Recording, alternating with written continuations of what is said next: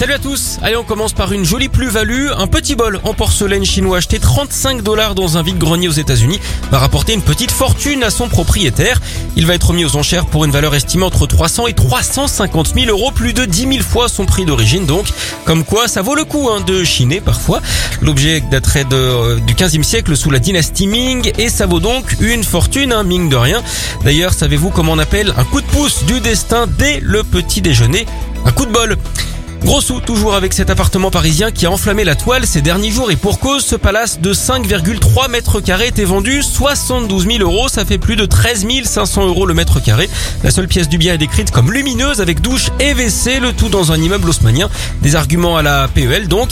On ne sait pas où est le lit et la cuisine par contre et le pire c'est que l'appart a été vendu, quelqu'un a donc répondu à l'APL. L'agence elle reconnaît un abus de langage. D'ailleurs savez-vous ce que fait un propriétaire immobilier quand il est crevé, il baille.